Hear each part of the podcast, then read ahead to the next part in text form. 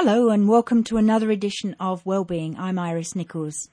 My guest today is Professor Terry Bolin. He's Professor of Gastroenterology and President of the Gut Foundation, and we're talking about irritable bowel syndrome or IBS. Professor, thank you for taking the time to talk with me today. It's a pleasure, Iris. Would you mind telling me a little of your background? How you started into gastroenterology? Well, it began, like most things in life, by accident. I'd been uh, overseas in England doing some postgraduate studies and came back to the Prince of Wales Hospital in Sydney. And uh, my colleague Alan Davis uh, had noticed, together with others, that diarrhea was a common problem in, in a Chinese student population at that time. And there had been a suggestion from Africa that uh, lactose intolerance was a cause of diarrhea in some people.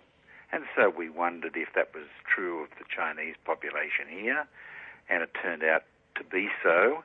And so we carried out um, a series of research projects over the next few years confirming that and showing that uh, it's common. It occurs in about 6% of the population.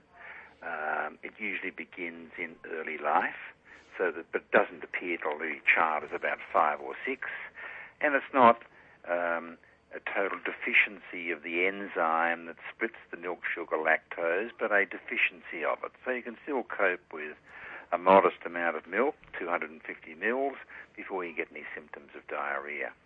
And then that introduced me to a career in gastroenterology. It seems rather as if one automatically led into the other. well, it did. It did. How long have you been involved with the Gut Foundation? Well, I'm the inaugural president, and we were established in 1983, so this is our 23rd year, and we're still bubbling along. We're a small organisation. We think that we get the message out to the public and the profession about common gastrointestinal problems. Um, we began life with uh, bowel cancer back in 1983. At the time, it was topical with Professor Ronald Reagan uh, having cancer and it's still as topical today as it was then. Is it the organisation only in Sydney? No, we're countrywide. Uh, we don't have uh, good representation yet in South Australia or um, the Northern Territory or um, Western Australia, but otherwise we're nationwide. It's uh, it's always easy to get the message out into the community. Uh, we rely on radio programs such as yours. We rely on the, on the print media and uh, and television, but it's a matter of just keeping on, keeping on.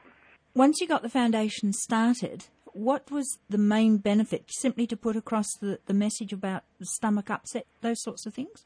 Yes, we wanted an organisation that was. Uh, that was separate from our professional association, so that we weren't seen as uh, self-serving gastroenterologists trying to drum up business, but really trying to get a message out to the community, primarily about prevention. So that in recent years we've uh, we've focused a lot on on diet, particularly dietary fibre, because um, diet's important in all the common conditions, not just the irritable bowel, but diverticular disease, colon cancer, heartburn, gallstones, constipation.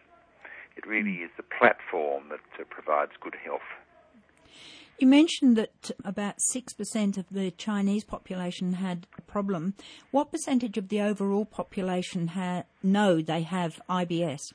I'm sorry, it's about no, lactose intolerance is about 6% oh, right. of the Caucasian okay. population. It's much more common in, in Chinese. It's about 60% of the Australian born Chinese population. IBS will affect about one in three in the community.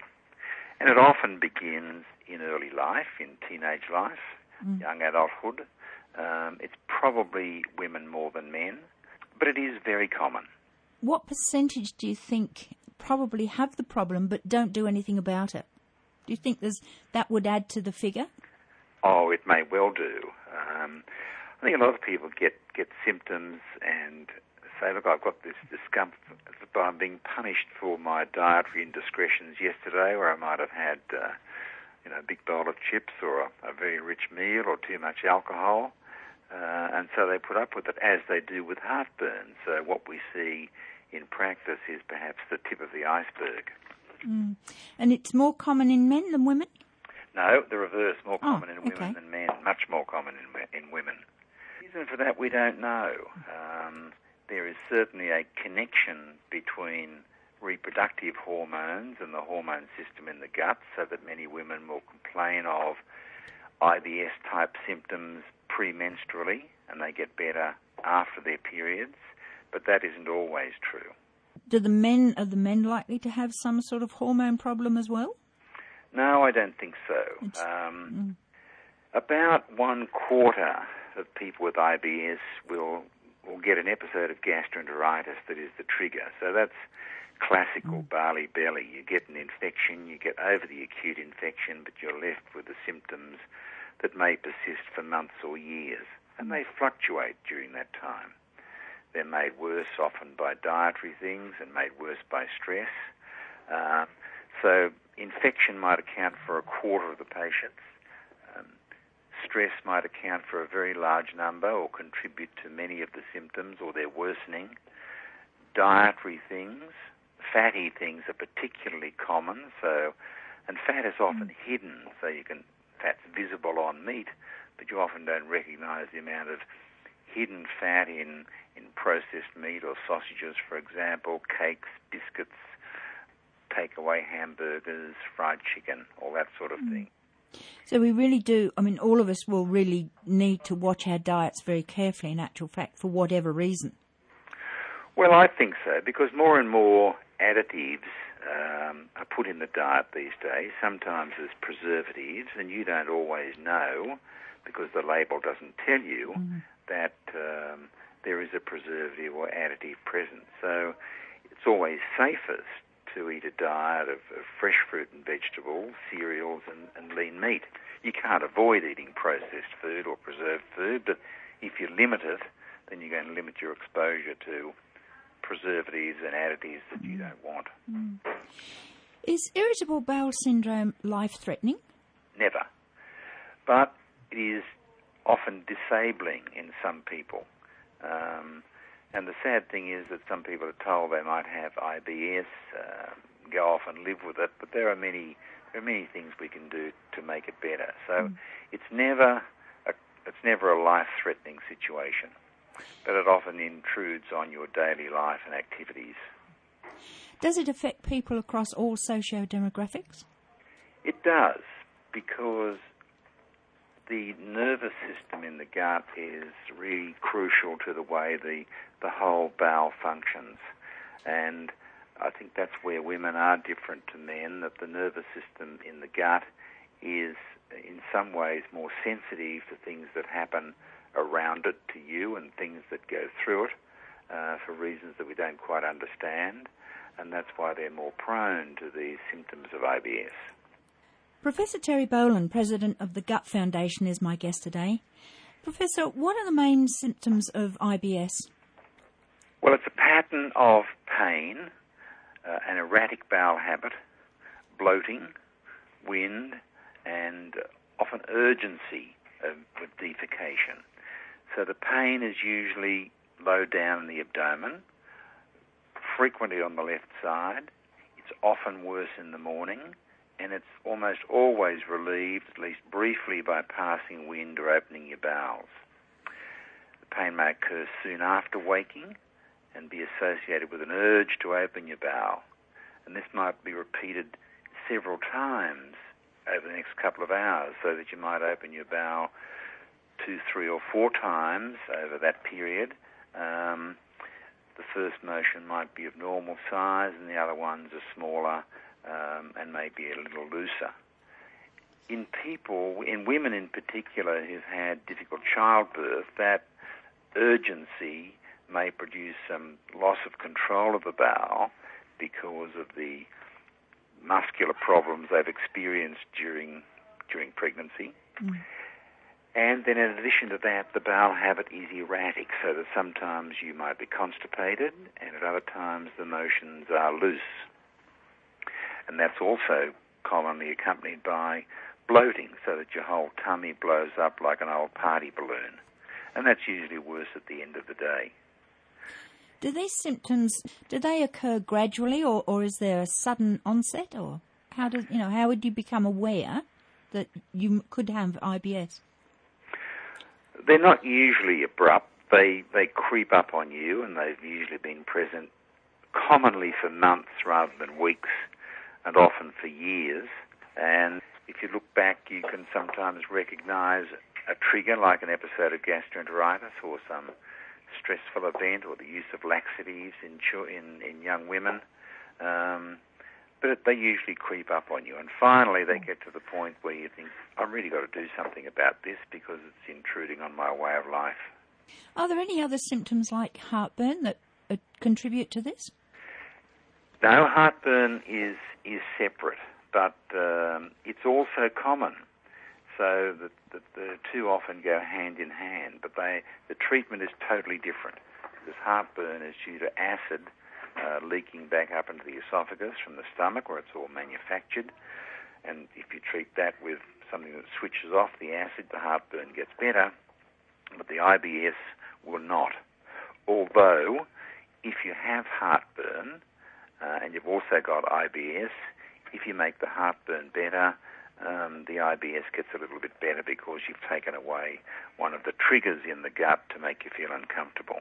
So, do these symptoms come and go over time? You know, once they start, are they always going to be present, or will they sort of go away and then just something trigger them off, or are they basically there permanently? For most people, they fluctuate. Um, they flare up at times of, of stress. They flare up if you get another infection, and we now think that minor inflammation somewhere in the gut is, is part of the cause of IBS, but they, there is a pattern of coming and going. What initially causes IBS? I mean, is it just the symptoms you've suggested, or is it something that gradually builds up? What's the basis of it?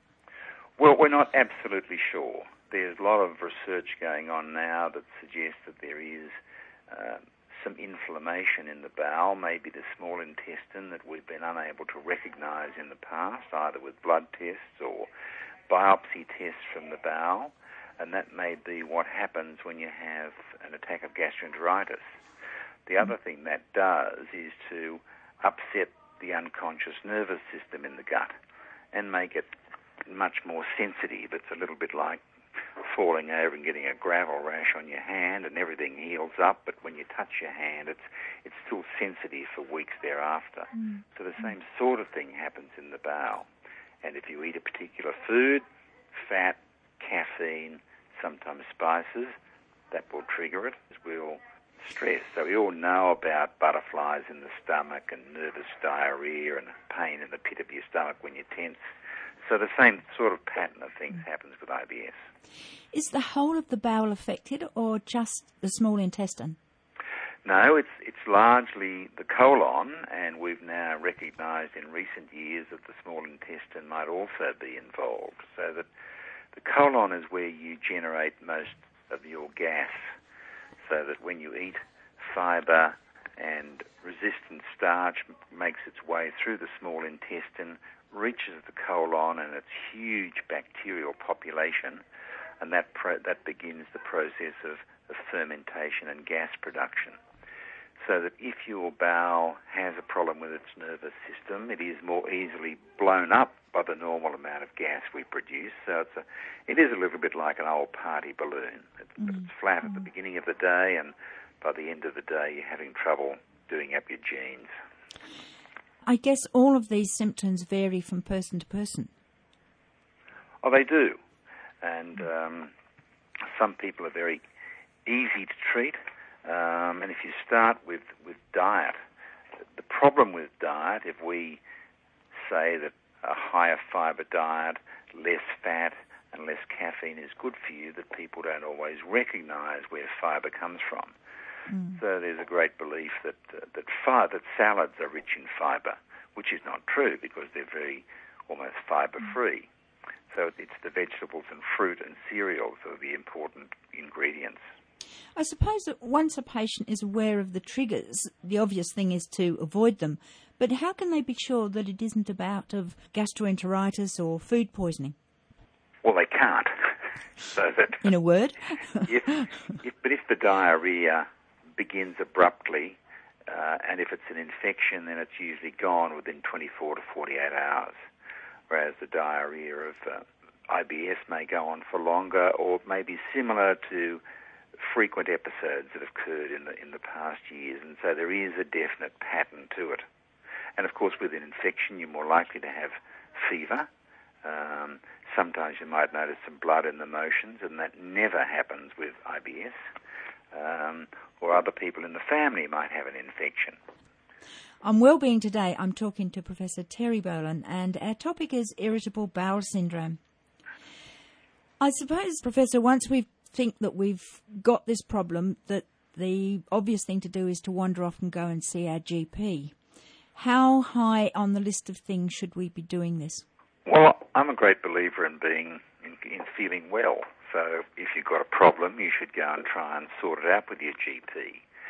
But with IBS, because it does come and go and it is there for a long time potentially, um, both you and your GP need to be patient about it. You need to try different medications. You need to be aware over time of, of what the triggers are going to be. And you might need to make some really important lifestyle changes that take time. Is it a good idea to keep a diary of when these events happen and what you've been doing in and around that time?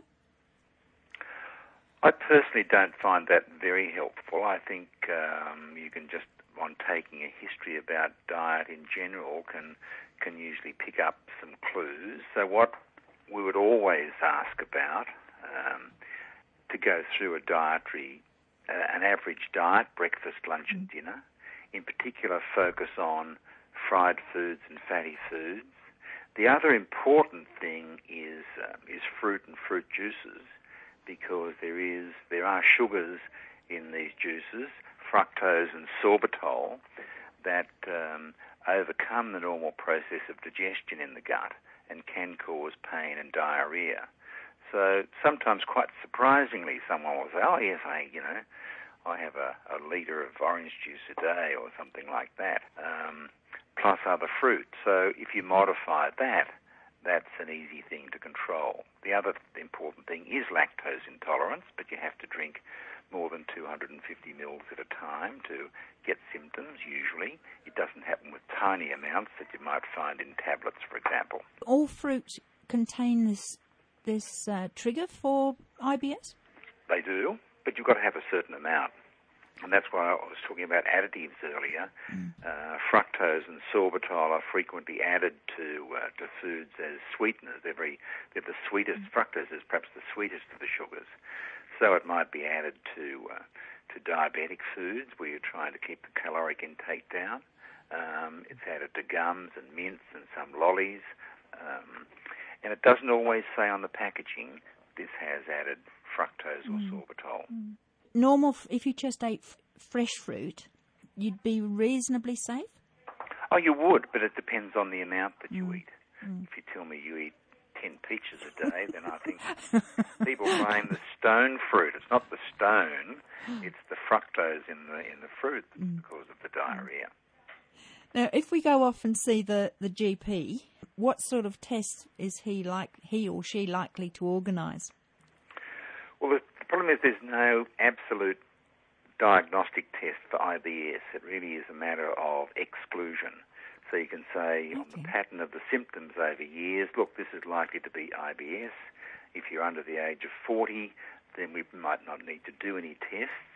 Um, celiac disease is one thing you do need to exclude because it is topical these days that particularly women say they are intolerant to wheat because that's the most important source of fibre. So you can do a screening test for celiac disease uh, with a blood test.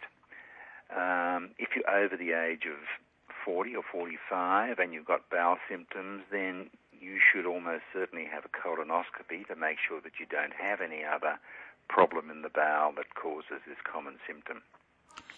Is having a colonoscopy painful or is it just uncomfortable?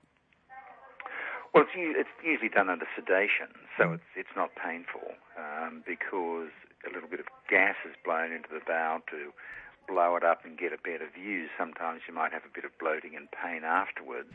The real problem is the preparation. So you have to take some a mixture that's going to give you diarrhea and rinse the bowel clean. And that's and that's associated with a period of fasting, and that's what people find uh, most unlikable about colonoscopy. If someone is complaining with um, constipation, and I think you said that that can also be a, a symptom of IBS, is it unwise for them to use a laxative? Well, it depends. Um, you need to take a history of their dietary fibre intake, and quite commonly you will find that it is low. So that they might be eating a breakfast cereal that they think is high in fibre but is not. They might be eating a lot of salad and believing they're getting fibre from that uh, source. So you need to modify their diet. You might need to use one of the bulking agents that are commonly available through the chemist mm. uh, as an additional thing for treating the constipation. And if that doesn't work, uh, then you might occasionally use a laxative. There are a group of young women who really have profound constipation, so that they might not open their bowels for one or two weeks. And that's a group in whom we usually don't find any abnormality in the bowel and whom we give permission to use a laxative. I guess the only other thing that's likely to, to trigger it off would maybe be antibiotics if they were having problems with something totally disassociated with IBS. Yeah, antibiotics are a, a common cause of, of bowel symptoms, particularly diarrhea. That's why doctors are hesitant to prescribe them. I mean, lots of people want them, believing that a viral illness is going to be uh, benefited by them, but often you run a, a greater risk of complications from the antibiotics. So you need to be wary of, of all the medications that you use. Is it advisable if someone is unsure whether their diet is, is good or, or otherwise, maybe a, a trip to a dietitian and, and go and talk about it properly? Oh, I think that is a good idea. Um, I mean, not all of it, not all doctors, uh, including me, know everything about diet. So often you need a, you need a, some specialist help. Um, so that can reinforce what you've already told them. The problem with dietary fibre too is that you need to you need to approach it slowly. You can't suddenly say, "Look, I'm only eating 10 grams a day," and my doctor says I've got to get to 45 grams a day, and you jump in the deep end of the pool, you'll get, feel, feel you'll really feel uncomfortable with that. So you you make the changes to your diet gradual. Can irritable bowel syndrome lead to anything more sinister, such as bowel cancer? Never, but bowel cancer is common, so it's the commonest cancer in the community. Um, and it's the leading cause of death in non-smokers, so that uh, 12 people a day die from bowel cancer. That's one every two hours. And it's uh, also one of the preventable cancers, the only preventable cancer in men and one of two in women, the other being cervix. And that's why we always say IBS is a diagnosis of exclusion, particularly once you've passed the age of 40. So if you've got these symptoms and they are of recent onset, you need to have a colonoscopy to make sure that you don't have bowel cancer. If the IBS continues, do you need to go and see a GP on a on a regular patient checkup? Yes, you will. Um, I mean, you will probably need reassurance that, that all is going well. Sometimes you might need specialist advice. Um, you probably need medications, and sometimes these need to be taken over many months. The commonest ones are antispasmodic medications um, that you might take two or three times a day, but take them every day, uh, together with dietary change and uh, bulking supplement, and that often uh, does the trick for most people. Is it infectious, IBS? No, only if you've had an episode of gastroenteritis, but you can't pass it between partners or within families. So it's not infectious from that point of view. Professor, thank you so much for taking time out of your busy schedule to talk to me today. I really appreciate it. It's been a pleasure, Iris. My guest today has been Professor Terry Bolin. He's Professor of Gastroenterology and he's also the President of the Gut Foundation in Sydney. Until we all meet again, this is Iris Nichols on behalf of the team wishing you well.